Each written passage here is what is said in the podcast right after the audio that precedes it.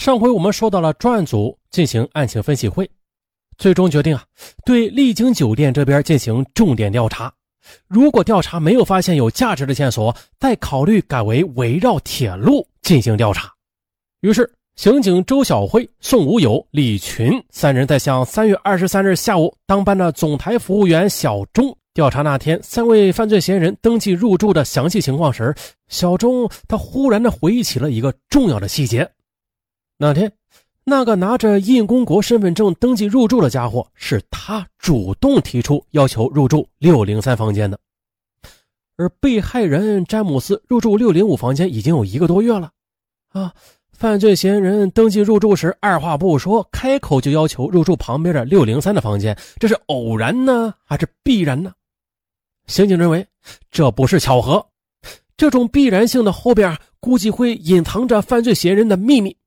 也许这个秘密就是刑警打开本案迷宫之门的一把钥匙。也就是说呀，犯罪嫌疑人这次抵达丽晶酒店后，又主动要求提出入住六零三房间，这就说明啊，他们是知道旁边六零五房间是住着詹姆斯的。由此的查清楚之前这三个犯罪嫌疑人或者其中的一个两个入住丽晶酒店的情况，那就很可能的意味着获得了一把。打开迷宫之门的钥匙。专案组最终决定，全体成员立即分头啊，对丽晶酒店自詹姆斯入住以来的住店旅客情况进行摸查，力求从中筛选出犯罪嫌疑人的线索。詹姆斯是一九九八年二月十一日元宵节这天抵达东莞入住丽晶酒店的，自其入住至遇害身亡，中间隔了四十来天。那这四十来天里，有数千名旅客入住该酒店了。要在这些旅客中筛选出犯罪嫌疑人啊，其工作量是很大的。况且啊，当时的宾馆入住登记啊，还没有采用身份证的扫描存档方式。而鉴于三月二十三日犯罪嫌疑人之一那个冒用河南新县啊印公国名义进行入住登记的情况，刑警估计之前他们踩点也有可能是冒用他人的身份证。因此，光是采取查阅酒店这段时间的住宿登记的资料，很可能是收效其微，耗时太久，必须啊得考虑试试其他的方式。于是呢，警方经过一番讨论，认为犯罪嫌疑人之前入住的目的是为了物色作案对象，所以呢，他们入住酒店之后肯定是要有所活动的，也就是说的，待在房间里边是无法收集到相关情报的。那。怎么样的活动才能收集到相关情报啊？这一点很容易推断。无论是谁想在一家完全陌生的宾馆里打听适合某种特定条件的客人，那就必须接触宾馆内部，要么查入住登记的信息，要么就直接从宾馆工作人员那里采集。所以，只要向住店客人能够接触到的宾馆员工去调查询问，大体上就能够获得这方面的信息了。啊，这样做比查阅旅客的登记资料简单而且有效。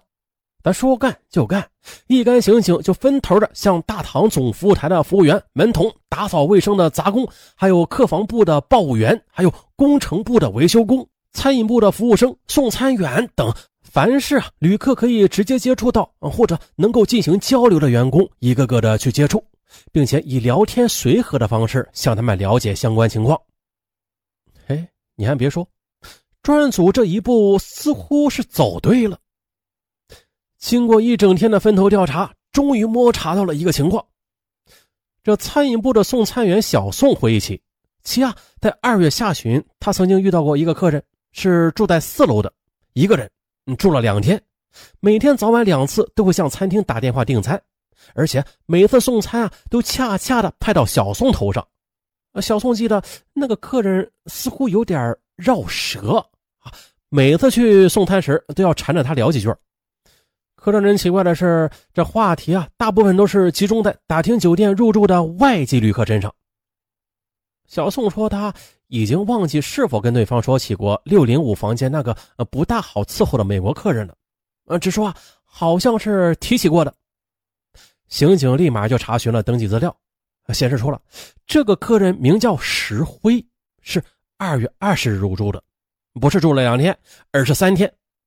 那么小宋他为什么说他只住了两天呢？原来呢，那是因为这个人第三天向服务台提出了要求转到六零三房间去住。这六零三房间是套间，可以住三人。他对服务台说：“他有两个客人来访，谈的太晚了，可能会住宿，所以要求指定住那间房。”石灰住六零三之后，再也没有向餐厅订过餐，所以小宋认为他退房走人了。至于他所说的有人来访可能留宿的情况，那就查不到了。但是不管怎么说吧，这个身份证显示来自石家庄的客人石辉的举动，那是非常可疑的。于是专案组便指派包建国率领刑警啊周小辉啊，还有邓文成、仇小鹤四人，从广州坐民航班机前往石家庄进行调查。三月二十八日晚七时，包建国一行人抵达了石家庄。随后前往石家庄市公安局，石家庄警方积极协查，这户籍资料显示了确有石灰其人，他呢就住在石家庄市桥东区四中路修门北花市街的某号。于是通过桥东公安分局连夜摸查，证实了石辉在家里，次日早上啊要和朋友一起去郊区办事包建国几个决定啊立刻的当晚就蹲守监视。呃，待其次日早上出门时，悄然的将其给抓捕。第二天，也就是三月二十九日晨六时许，石辉从其居住的小区里边摇摇晃晃的出来了。几个刑警看去啊，觉得跟丽晶酒店送餐员小宋说的这三个犯罪嫌疑人中的一个啊有几分相似，于是当即的悄然的将其给控制了啊，直接拉到了市公安局，当场询问他：“哎，这人名叫石辉不假。”但是啊，却从未的去过东莞，而且啊，整个三月份一直是在石家庄待着。那么身份证又是怎么回事啊？难道呃这么巧，也像河南新县那位姓印的兄弟就那样丢了，最后还是一无所获啊？不是，再顺便抓个办假证呢？嘿，否，他的身份证居然是给其堂兄石兆东给借去了。那堂兄在哪儿啊？啊，最近没有见过。不过前天通过一个电话，呃，说是去了趟南方，刚回来，今天应该在家呢。呃，他家啊就住在长安区的胜利北街的祥达巷。于是呢，包建国几个人当即了直奔胜利北街。石兆东喜欢睡懒觉，这会儿还在梦里呢，当下啊堵了个正着。靠他的时候，刑警发现了这枕头下边居然还藏着两把匕首。控制住石兆东之后，就开始搜查了。当场抄得浪琴男表一块啊，正是詹姆斯生前佩戴的。后来呢，又对匕首进行了鉴定，证实其中一把正是用于杀害美国专家的凶器。这下案件终于有了重大突破。石兆东到案之后，很快就交代了作案情况。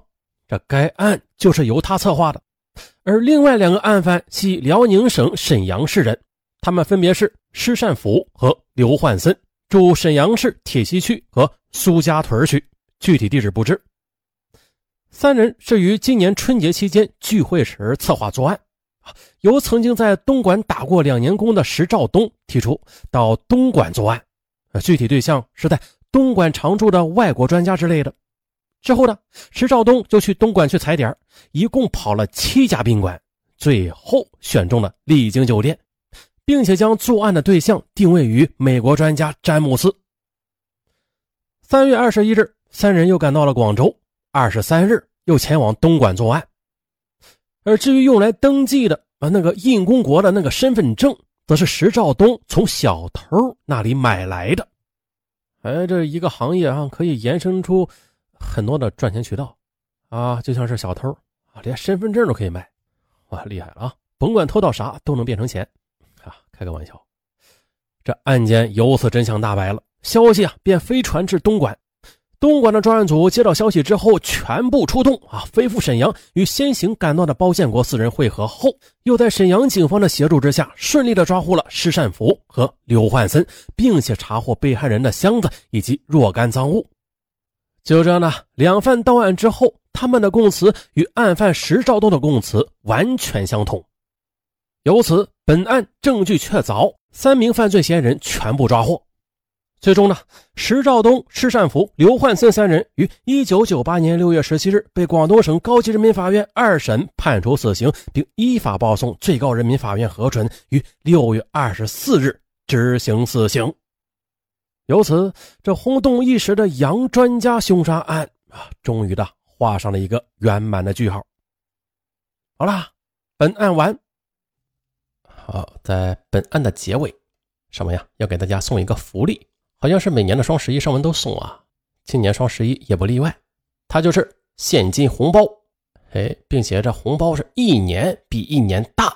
还有就是，这是咱们所有听友们都能够领得到的红包，只要你去领就有，并且都是可以当现金使用的。最高面额是八千八百八十八，还有 iPhone 十三，嗯，比去年高了啊。去年最高的是最高的面额是双十一嘛，是一千一百一十一，今年哇翻了好几番，八千八百八十八，并且还有 iPhone 十三等着你。当然了。这得狗屎运才能 领得到。